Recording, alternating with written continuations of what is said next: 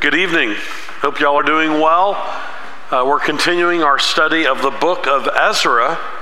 And last week we looked together at Ezra chapter 9, where Ezra learned that the people, the exiles who had returned into the land of promise, were very much uh, that they had given themselves to intermarriage uh, they had mixed themselves with the peoples of the lands, as we read in verse 2.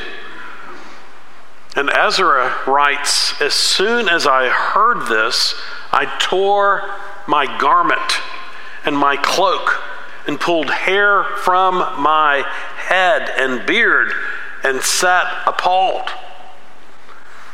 And we saw how Ezra confess before the Lord the sin of the people, that they disobeyed and disregarded God's holy word and his righteous law, that his design is that people of a like faith marry, a like faith in the living and true covenant God of the Bible.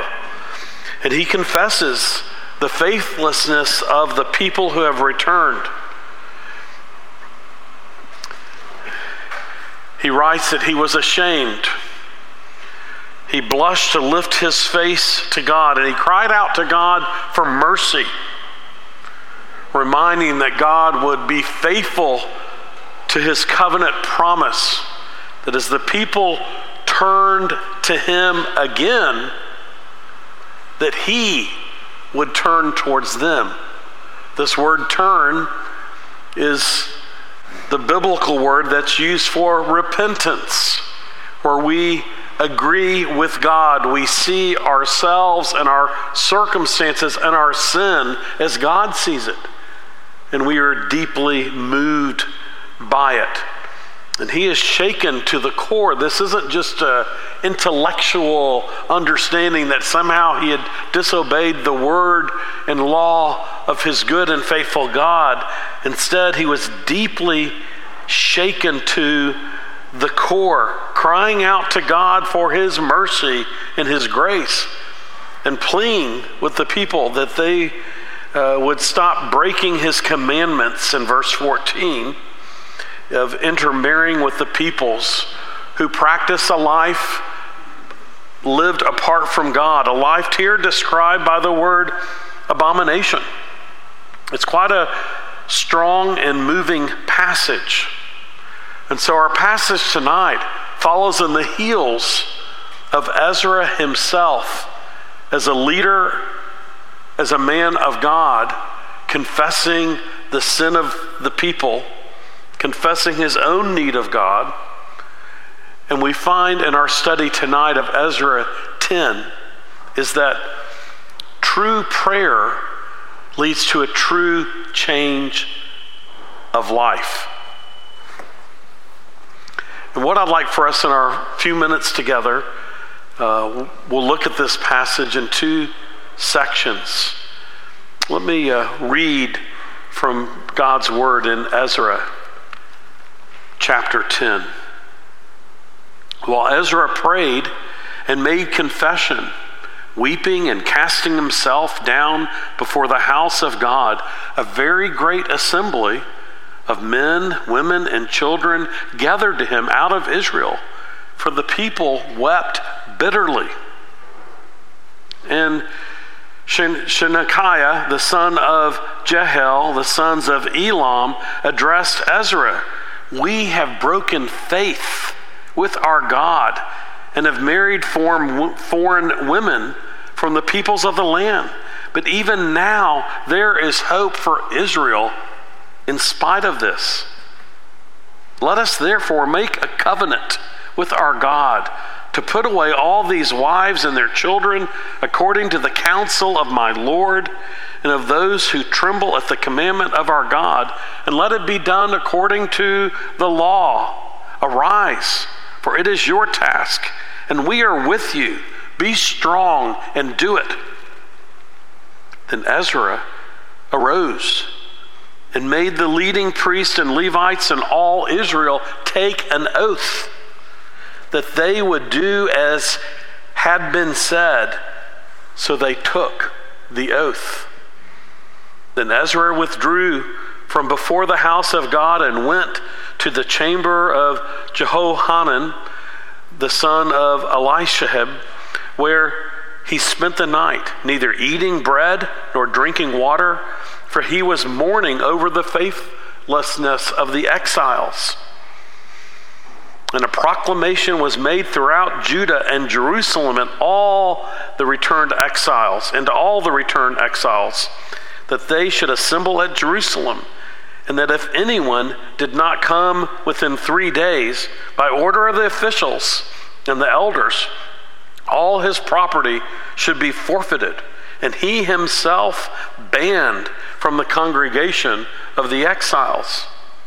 Then all the men of Judah and Benjamin assembled at Jerusalem within the three days. It was the ninth month, on the twentieth day of the month, and all the people sat in the open square before the house of God, trembling because of this matter and because of the heavy rain.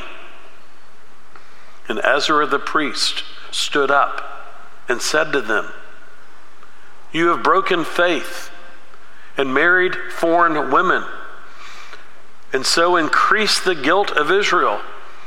Now then, make confession to the Lord, the God of your fathers, and do his will.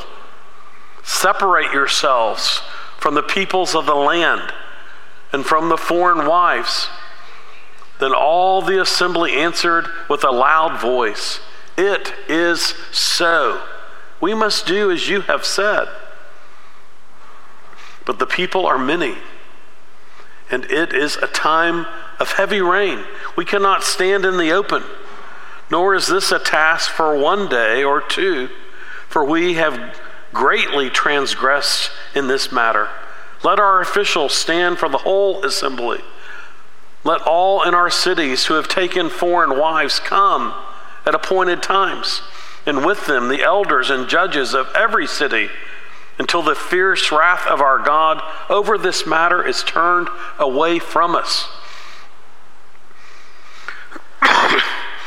Only, only Jonathan, the son of Ashbel, and Azaziah, the son of Tikvah, opposed this, and Meshullam and Shab- Shabbethai, the Levite, supported them. Then the returned exiles did so. Ezra, the priest, selected men, heads of fathers' houses, according to their fathers' houses, each of them designated by name. On the first day of the tenth month, they sat down to examine the matter. And by the first day of the first month, they had come to the end of all the men who had married foreign women. There's a story that is told of a, a little Scottish girl. She was a maid, her name was Mary. And a missionary, an evangelist, came to the, the home where she served. And uh, she was very poor, very young, very uneducated. She overheard a few words of this evangelist. And he, he noticed her interest. And on his way out, he asked her to pray that she might see her own sin. And over the course of time, she began to pray that she might be aware of her own sin. It was in a day where there were horses, and she, uh, he told her to read her Bible. And uh, she was reading actually in the book of Romans, that verse that talks about sin and death, the consequences of, of life lived apart from God and not trusting in our Savior Jesus Christ. And she heard the horse hoofs going back and forth. And God impressed upon her this truth sin and death, sin and death, sin and death. And she became very broken over her own sin before a righteous, holy God.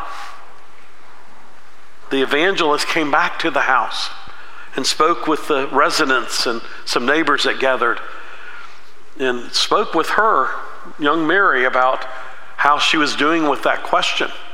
And she gave her response and mentioned the sound of the horses and her being reminded sin and death, sin and death. So then he asked her to ask to for her to ask her a question that she might pray that she might see Jesus, might know Jesus.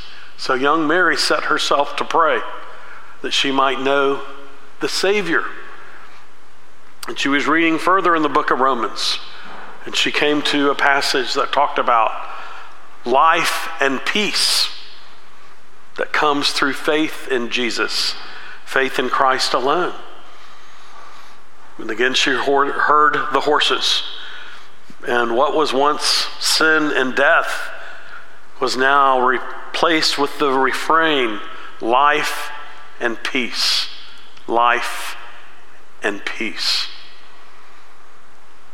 It all begins with, began for her with her repentance, her confession, her acknowledgement of her need of God. And that is how God often brings renewal and revival to his people. It begins as we're honest with ourselves, honest before God with the reality of our spiritual desperate need, and that God is altogether holy and we are not. And that is the sense here. Notice in this situation as the exiles have returned in Ezra that it began as a few leaders approached Ezra saying there is a problem.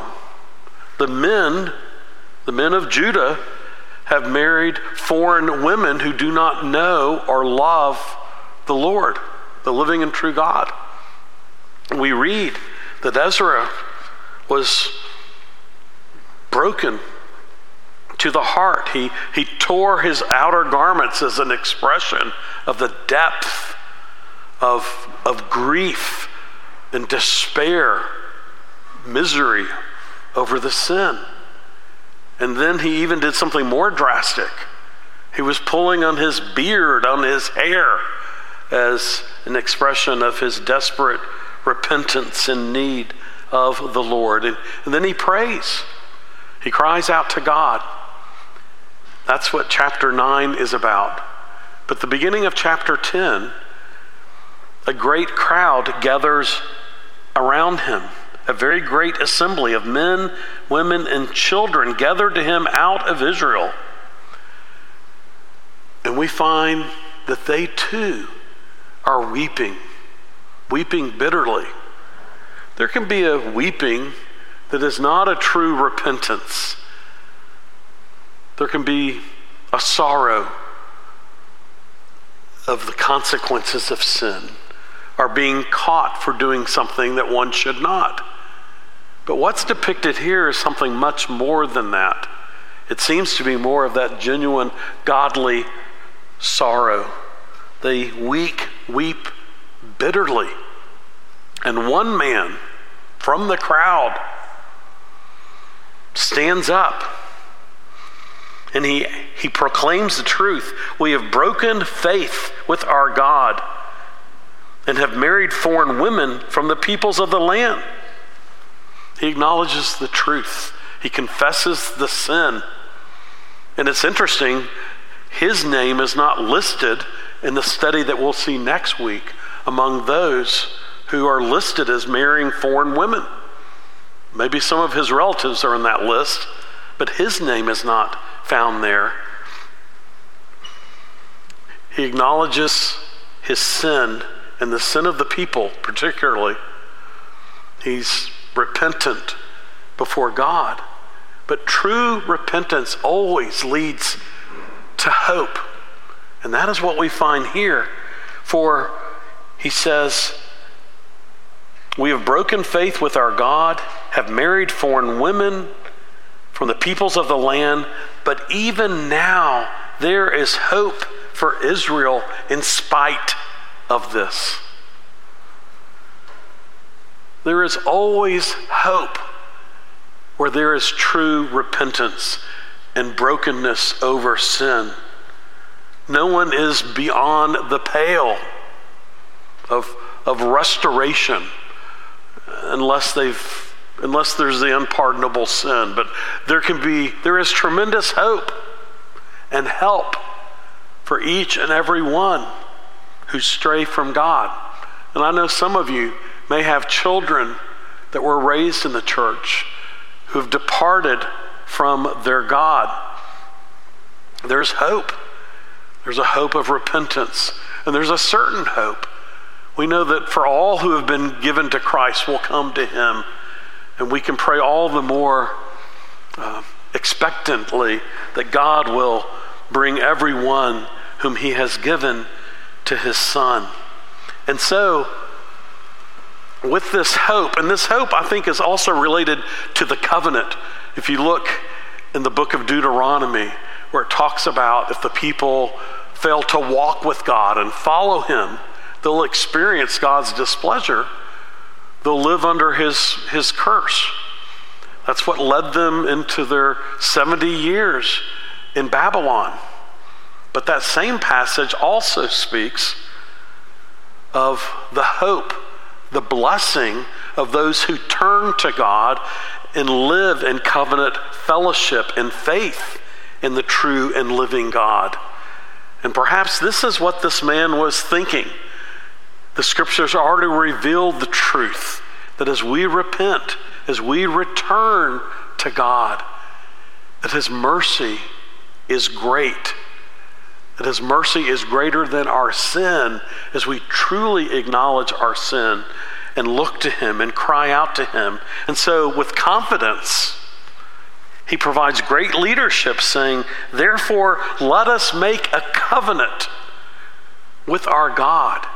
This is a solemn vow to put away all these wives and their children according to the counsel of my Lord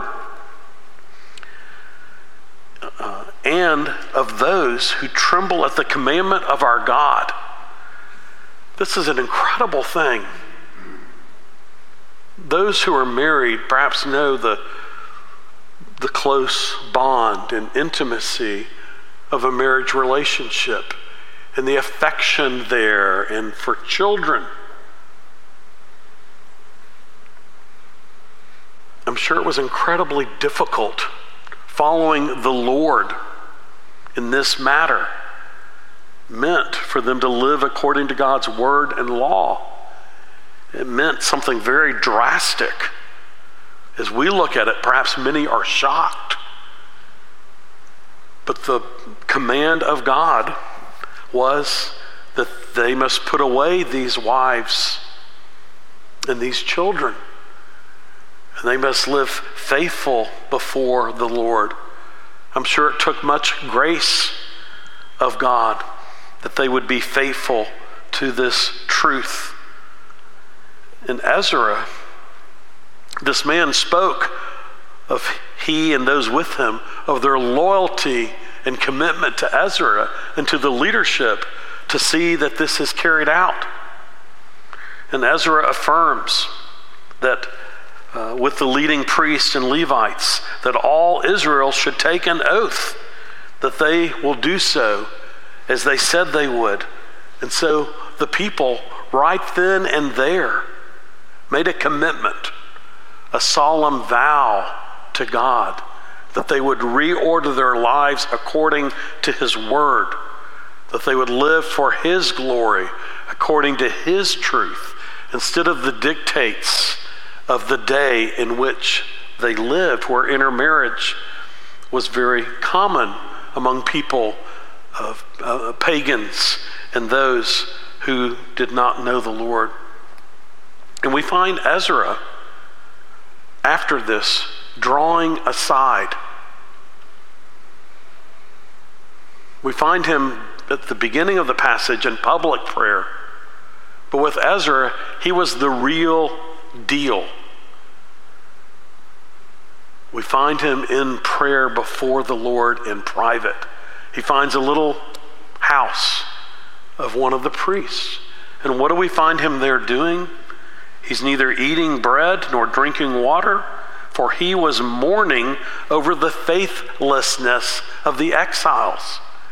These are the exiles who returned to the land of promise, that they might live for the Lord, for his glory and praise, that they would take up the work of rebuilding the temple, the temple walls, and the temple itself. So he is privately the same kind of man that he is publicly.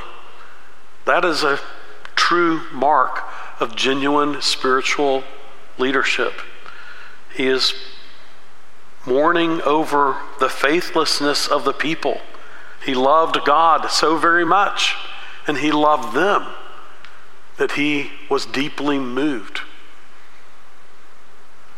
When have you wept? Wept over sin? Wept over your own sin?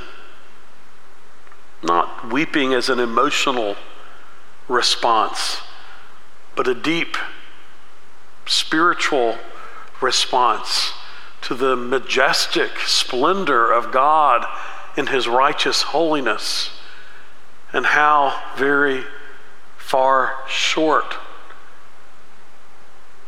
we fall, how that our lives are an offense against his righteous holiness, a stench even to his nostrils, as it were, on our own, apart from the great work of our Savior. Well, so a proclamation is made that in three days the exiles will assemble at Jerusalem, and there's great consequences if they don't show up. Their property shall be forfeited. They'll be banned from the congregation of the exiles.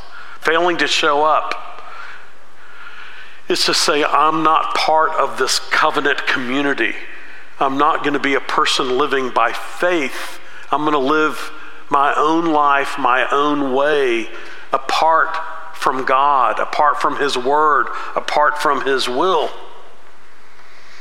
So we find that within three days, the men of Judah and Benjamin are there assembled. And the people sat in the square trembling trembling because of, of what would occur, trembling perhaps over their sin, trembling because of the heavy, heavy rain. And Ezra spoke the truth to them. He puts it very plainly You have broken faith and married foreign women and increased the guilt of Israel. Make confession to the Lord, the God of your fathers, and do his will. He's very direct, he's very clear. It doesn't take rocket science. What it takes is genuine faith and repentance and ordering one's life according to the Word of God. Separate yourselves from the peoples of the land and from the foreign wives. Then all the assembly answered with one vo- loud voice It is so. We must do as you have said.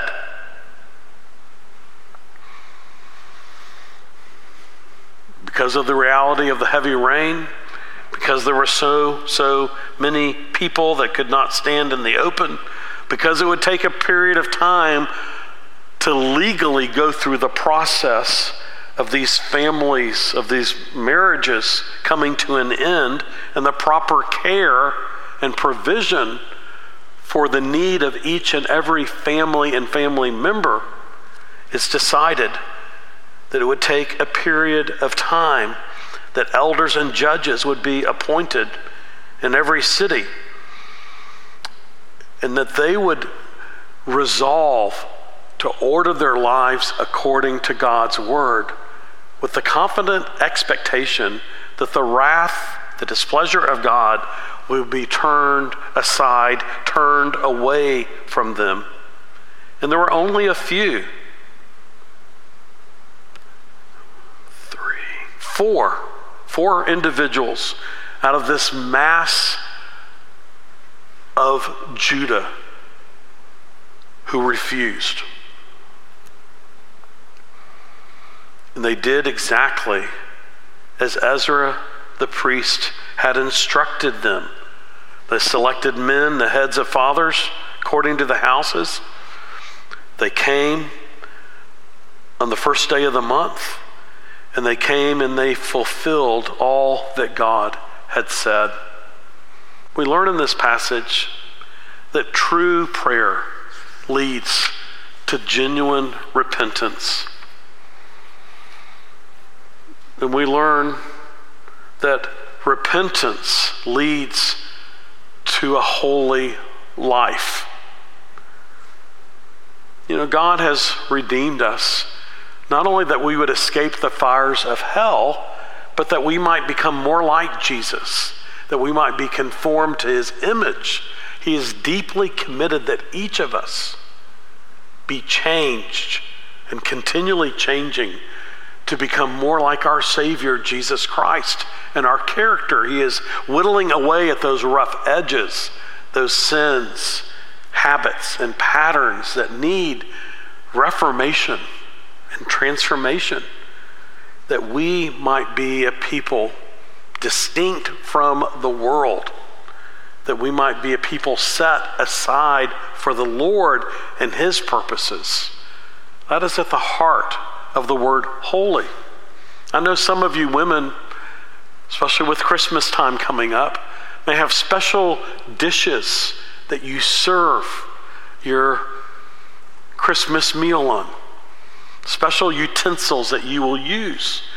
You'll take special care. They may be in a special cabinet or in special protective cases uh, for these utensils and dishes to be cared for. They are set aside for special use, not necessarily for everyday use. Well, God sets his people aside for his use and his purposes. While we are in this world, we're called not to be like this world. James puts it very well in James chapter 4, verse 4 Do you not know that friendship with the world is enmity with God? Therefore, whoever wishes to be a friend of the world makes himself an enemy of God. You know, we live in a world that is trying to squeeze us into its mold. And we are to be people who are transformed by God's word, that we are being more conformed to the mold, if I'll, I'll say the, the type of our Savior Jesus and his character. Uh, so may God give us grace uh, that we might be, that we might have tender hearts, that this isn't just an academic exercise of going through a study of what happened. Uh, 2,700 years ago or so, maybe a little less than that, but that, that it might be real in each of our own lives and that God would use His Word for His glory and for our, our good. So let's go to our God in prayer. Let's acknowledge our need of Him. Let's acknowledge that He's a God who does pardon. Isn't it marvelous that His mercy in Christ is altogether sufficient and able to cleanse us and forgive us from every sin and to transform us?